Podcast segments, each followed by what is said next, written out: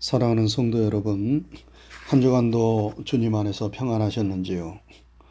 주님의 평강이 때마다 일마다 여러분과 함께 하시기를 주님의 이름으로 축원합니다. 오늘은 교회력으로 성령 강림 후 여섯 번째 주일입니다. 우리가 성령 강림 후에 주일을 보내고 있기 때문에 주일마다 성령의 열매들을 살피는 가운데 은혜를 나누고 있습니다. 우리가 성령 충만하면 성령께서는 우리의 인격과 삶 속에서 성령의 열매들을 맺게 해 주십니다. 우리가 그동안 사랑, 희락, 화평의 열매를 살펴보았고 오늘은 성령의 네 번째 열매인 오래 참음의 열매를 살펴보고자 합니다. 여러분 하나님께서 우리에게 성령을 주신 것은 성령의 아름다운 열매들을 맺도록 하기 위해서입니다. 우리가 성령을 받아 하나님의 자녀가 되었음에도 불구하고 성령의 열매를 맺지 못하는 삶을 살고 있다면 그것은 잎만 무성한 무화과 나무와 같은 것입니다. 농부가 무화과 나무를 심는 것은 무성한 잎만 보기 위해서가 아닙니다. 농부는 열매를 바라고 무화과 나무를 심습니다. 열매가 많다면 잎은 무성하지 않아도 좋습니다. 그것은 농부가 바라는 것이 열매지 잎이 아니기 때문입니다. 예수님은 열매는 없이 잎만 무성한 무화과 나무를 보고 실망하셨고 저주하셨습니다. 여러분 하나님께서 우리에게 바라시는 것도 마찬가지입니다. 우리가 우리의 겉을 얼마나 아름답고 화려하게 꾸몄는가 하는 것은 하나님의 관심사가 아닙니다. 하나님께서 우리에게 바라시고 원하시는 것은 우리의 인격과 삶 속에서 맺혀지는 성령의 열매들입니다. 그 열매들이 우리의 인격과 삶 속에서 풍성하게 맺혀지고 있다면 하나님은 그것들을 바라보시고 한없이 기뻐하시고 영광을 받으실 것입니다. 성령의 네 번째 열매는 오래 참음의 열매입니다. 성령님은 우리로 하여금 오래 참도록 하십니다. 다시 말해 끈질긴 인내를 주신다는 말씀입니다. 여러분 우리가 성령 충만하면 오래 참습니다.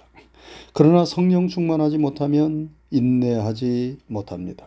분노를 쉽게 터뜨리고 혈기를 부립니다. 어려움을 견뎌내지 못하고 쉽게 좌절하고 절망합니다. 우리에게 어떤 어려움, 난관이 있어도 오래 참고 인내하며 그것을 극복하는 힘이 있습니까? 오래 참음의 열매가 우리에게서 나타나고 있습니까? 그 사람이 바로 성령 충만한 사람입니다. 여러분, 성령께서 주시는 오래 참음은 억지로 인상 쓰며 마지못해 참는 것이 아닙니다. 속을 부글부글 끓이며 참아내는 것이 아닙니다. 그것은 참는 것이 아니라 용을 쓰는 것이고 참는 척 하는 것입니다. 언제 마음이 변하여 참지 못하고 폭발할는지 모릅니다. 성령님께서 여러분과 저에게 주시는 오래 참음은 소망 중에 인내하는 것입니다. 내적을, 내적인 평안을 유지하며 참는 것입니다.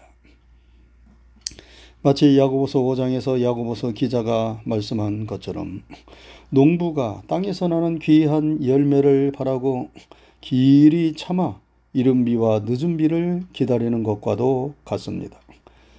여러분 농부는 기다림의 철학을 가지고 농사를 짓습니다. 농부들은 다 위대한 철학자들입니다. 그들은 씨를 뿌리고 바도 바로 거두려 하지 않습니다. 이른 비가 오면 씨를 뿌리고 늦은 비가 오면 수확을 합니다.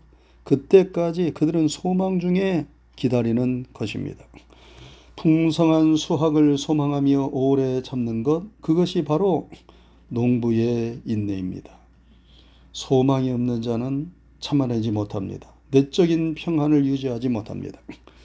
그러나 성령님은 우리가 아무리 힘들고 어렵고 고달픈 상황 속에 있다 하더라도 우리에게 할 수 있고 이겨낼 수 있다는 믿음과 희망과 능력을 주십니다. 그리하여 우리가 낭망하지 않고 오래 참을 수 있도록 도와주시는 것입니다. 그러면 우리가 무엇을 오래 참아야 합니까? 우리가 오래 참아야만 하는 대상 두 가지가 있습니다. 그 첫째는 내가 상대해야만 하는 인간이요. 다른 하나는 내가 세상을 살아가면서 부딪히는 환경입니다. 이 두 가지가 늘 우리에게 인내를 요구하는 대상입니다. 먼저 우리는 사람들을 상대하며 세상을 살아갑니다. 여러분 우리가 세상을 산다는 것은 수많은 사람들과 관계를 맺으며 산다는 것을 의미합니다. 그 무수한 인간관계 속에서 우리는 기쁨과 행복을 맛보기도 하지만 때론 상처를 받고 고통과 좌절을 경험하기도 합니다. 우리의 속을 뒤집어 놓고 화를 솟구치게 만드는 사람을 대할 때 우리가 어떻게 해야 합니까? 우리의 기분대로 분노를 폭발하고 혈기를 부려야 합니까? 물론 그렇게 할 수도 있습니다.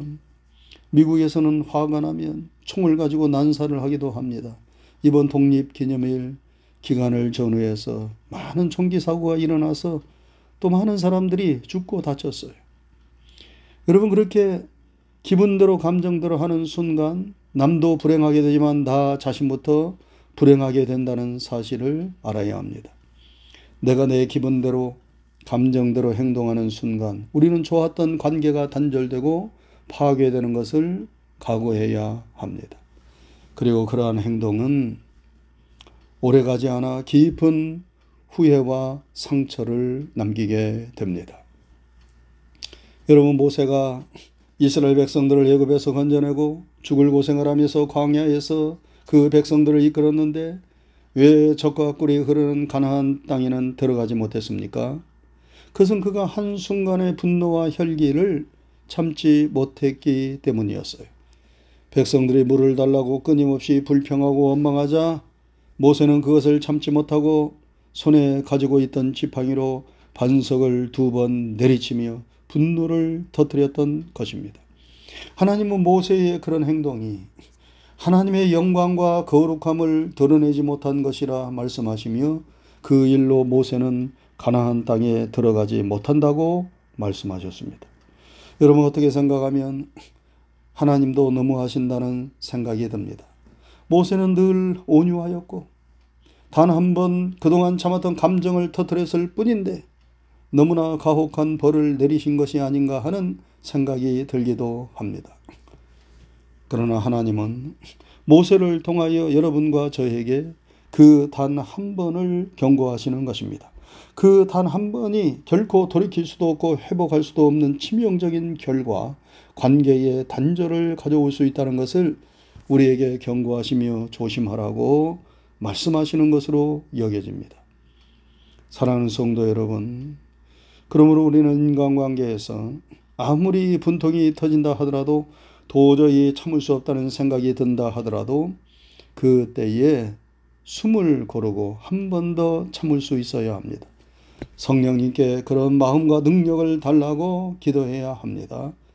그래야 우리는 후회하지 않고 평안한 마음으로 좋은 인간 관계를 유지할 수 있습니다. 여러분, 누가 지금 나를 화나게 하고 있습니까? 그 사람이 누굽니까? 나의 가족입니까? 남편 혹은 아내입니까? 자녀들입니까? 아니면 교회의 성도입니까? 내가 자주 만나는 이웃입니까? 직장의 동료입니까?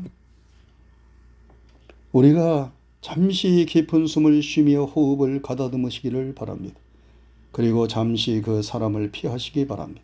그러면 참을 수 있는 여유가 생기고 우리는 우리의 삶을 지킬 수 있습니다. 성경에 나오는 고린도 교회는 은사가 많은 교회이면서 많은 문제가 있었던 교회인데 그 교회를 세운 영적인 아버지인 바울 사도를 비난하고 대적하는 사람들이 교회 안에 있었어요. 그들이 바울 사도를 비난하는 이유 중에 하나는 바울 사도가 약속을 지키지 않는다는 것이었습니다. 바울 사도가 고린도 교회를 다시 방문하기로 약속했는데 그 약속을 지키지 않는다는 것입니다. 그래서 그를 믿을 수 없고 신뢰할 수 없다는 것입니다. 물론 바울 사도는 고린도 교회를 다시 방문한, 방문하고자 하는 계획을 세웠습니다. 그러나 여러 가지 사정으로 인하여 그 약속을 지키지 못했습니다. 여러분 어떻게 사람의 일이 계획대로만 됩니까? 아무리 철저한 계획을 세웠다 하더라도 계획대로 되지 않는 것이 인간의 삶이지요. 그런데 바울 사도가 그 약속을 지키지 못한 이유 가운데 하나는 바울을 대적하는 사람들에 대한 바울 사도의 감정이 아직 정리되지 않았기 때문이었습니다. 격앙된 마음으로 그들을 만나면 그들을 질책하게 될 것이고 그러면 질책을 하는 사람이나 질책을 당하는 사람이나 다 마음이 상하고 그 일로 인하여 근심에 쌓일 것이 쌓일 것 같다는 생각이 바울 사도에게 들었습니다. 그래서 그러한 마음이 정리되기를 바울 사도는 기다린 것입니다. 시간을 두고 마음을 차분하게 가라앉힌 것입니다. 여러분 우리가 감정이 상할 때 감정대로 사람을 대하고 일을 처리해서는 안 됩니다. 그러면 관계에 문제가 생깁니다. 나중에 회복하고 싶어도 회복하기 어려울 수 있습니다. 그래서 그 사람을 만나면 내가 뭔가 터질 것 같고 마음이 어지러울 것 같고 일이 잘못된 거될것 같으면 그 감정이 가라앉을 때까지 잠시 기다려야 합니다. 급하게 서둘러 만나지 말아야 합니다. 그래서 관계를 파탄으로 끌고 가지 말아야 합니다. 여러분 인간관계에 있어서 오래 참는 것이 참으로 중요합니다. 다음으로 우리가 참아야 하는 것은 환경의 어려움입니다. 여러분, 우리는 세상을 살면서 평탄하고 좋은 일들만 만나는 것이 아니지요. 욥이 당한 것과 같은 이해할 수 없는 시련과 고난을 만나기도 합니다. 그럴 때 우리가 어떻게 해야 하나요? 어떤 사람은 한숨과 눈물로 시리의 낱날을 보내기도 하고 어떤 사람은 아예 삶을 비관하고 자살하기도 합니다. 그러나 우리 성도들은 그런 부정적인 방법으로 환경의 어려움을 대처할 수 없습니다. 우리는 삶의 시련 속에서도 긍정적인 마음의 자세를 가져야 합니다. 왜냐하면 우리는 모르지만 하나님은 우리의 삶을 사랑으로 섭리하고 계심을 믿기 때문입니다. 하나님은 하나님을 사랑하는 자에게 모든 것이 합력하여 선을 이루어 주시겠다고 약속하셨습니다. 하나님은 우리에게 감당치 못할 시험 당함을 허락지 아니하시고 또한 시험 당할 즈음에 피할 길을 주사 능히 감당케 하신다고 약속하셨습니다. 여러분, 욥은 불같은 시련을 만났지만 그것을 부정적으로 받아들이지 않고 자기를 정금같이 만들기 위한 하나의 단련의 과정으로 받아들였습니다. 그래서 그가 말하지 않습니까? 나의 가는 길을 오직 그가 하시나니 그가 나를 단련하신 후에는 내가 정금같이 나오리라. 베드로 사도도 우리에게 그런 말씀을 했습니다. 너희 믿음의 시련이 불로 연단하여도 없어질 금보다 더 귀하여 그리스도 강림하실 때에 칭찬과 영광과 존귀를 얻게 하려 하심이라. 어려움을 잘 참아내는 자는 정금같이 빛나는 존귀한 자가 되고 강철보다 더 강한 능력자가 됩니다. 그러나 우리가 어려움에 쉽게 굴복하면 우리는 점점 약한 자가 되고 맙니다. 야고보서 기자는 이렇게 말씀했어요. 보라 인내하는 자를 보겠다 하나니 너희가 욥의 인내를 들었고 주께서 주신 결말을 보았거니와 주는 가장 자비로우시고 극률이 여기는 자신이라. 여러분 지금까지 여러분들이 겪어온 삶을 한번 생각해 보세요. 얼마나 힘들고 고단한 일들이 많았습니까? 그때에 여러분들이 삶을 좌절하고 포기했다면 어떻게 되었겠습니까? 힘들었지만 잘 견뎌내서 여기까지 온 것 아니겠어요? 어려움을 잘 이겨내면 반드시 좋은 날이 우리를 기다리고 있습니다. 이 세상이 우리를 배반할지라도 하나님은 결코 우리를 배반하지 않으시고 가장 좋은 것을 준비하시고 기다리고 계십니다. 그리고 결국은 하나님 나라로 여러분과 저를 인도해 주십니다.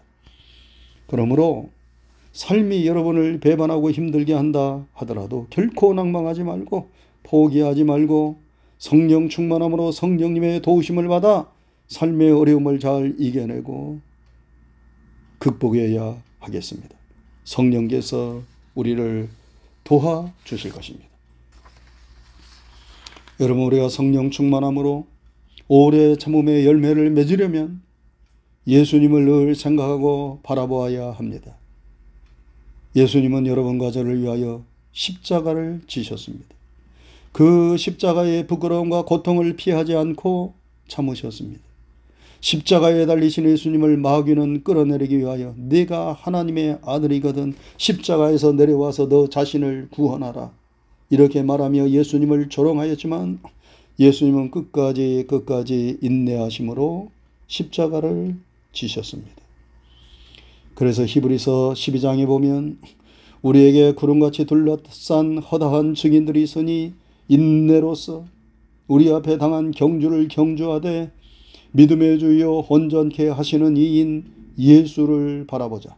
저는 그 앞에 있는 즐거움을 위하여 십자가를 참으사 부끄러움을 개의치 아니하시더니 하나님 보좌 우편에 앉으셨느니라. 이렇게 말씀했습니다. 사랑하는 성도 여러분, 인간관계의 어려움을 당하고 있습니까? 환경의 어려움을 당하고 있습니까? 어떤 불같은 시련을 만나고 있습니까? 아무 죄도 없으시면서 우리를 사랑하사 우리를 구원하시려고 십자가를 지시고 온갖 수치와 고난을 다 당하신 예수님을 생각하고 바라보시기를 바랍니다. 그러면 성령님께서 우리도 예수님처럼 인내하며 승리할 수 있도록 우리를 도와주실 것입니다. 사랑하는 성도 여러분, 하나님은 오래 참는 자에게 생명의 멸류관을 주시겠다 약속하셨습니다. 정금같이 빛나게 해 주시겠다 약속하셨습니다.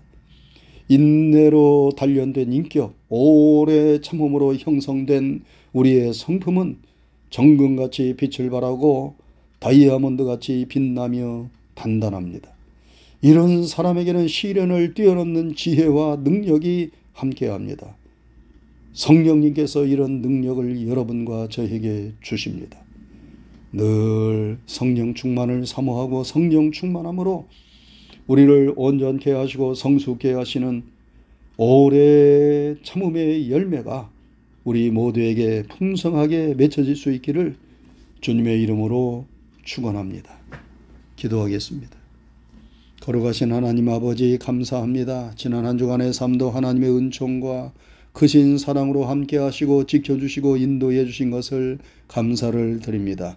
오늘 거룩하고 복된 주님의 날에 다시 한번 주님 앞에 머리를 조아리고 예배 드리게 하여 주시오며 하나님의 진리와 생명의 말씀을 통하여 나를 향하신 우리를 향하신 하나님의 거룩하신 뜻이 무엇인가를 깨우쳐 주셨사오니 감사를 드립니다. 성령님께서 우리 안에 내주하시고 우리 안에서 충만하게 강력하게 역사하시면 성령의 아름다운 열매들이 우리의 인격과 삶 속에서 성품 속에서 맺혀지는 줄로 믿습니다. 오늘 성령의 열매 가운데 오래 참음의 열매를 우리에게 말씀으로 허락하여 주셨사오니 늘 우리로 하여금 성령의 지배와 인도를 받는 하나님의 사람들이 되게 하여 주셔서 우리가 대하는 많은 사람들 인간관계에서 어려움이 있다 하더라도 잘 참고 그것을 극복하며 관계를 유지해 나갈 수 있도록 도와주시오며 우리를 에워싸고 둘러싼 여러 가지 삶의 환경들이 우리를 힘들게 하고 어렵게 한다 하더라도 그것들을 주님을 바라보면서 잘 인내하고 극복하게 도와주셔서 참으로 오래 참음의 이 성령의 열매로 인하여서 우리의 삶이 참으로 승리할 수 있도록 도와주시고 하나님의 거룩하신 뜻과 영광을 나타내게 하여 주시오며 범사에 합력하여 선을 이루어 주시는 하나님의 은총과 축복을 경험하게 하시옵소서. 주님의 모든 것을 믿음으로 맡기고 의지합니다. 감사하옵고 예수님 귀하신 이름 받들어 기도드리옵나이다. 아멘.